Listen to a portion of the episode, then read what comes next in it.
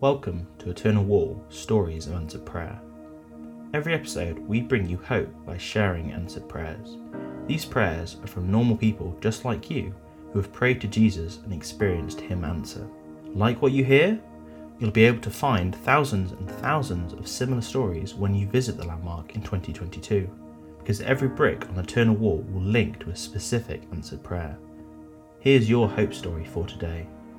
When I was 20 weeks pregnant with my eldest son, we were told his brain was abnormal and we should abort.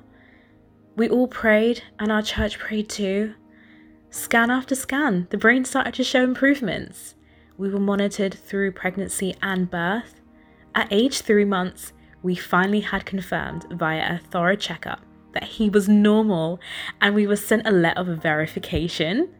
We thank Jesus for his mercy and grace. It was a stressful season, and he held our hands through it all. Find out more about this incredible project by searching Eternal Wall UK on social media. We'd love you to be part of our Hope movement too. Join us to make hope visible by sharing your own answer prayer at eternalwall.org.uk forward slash testimony.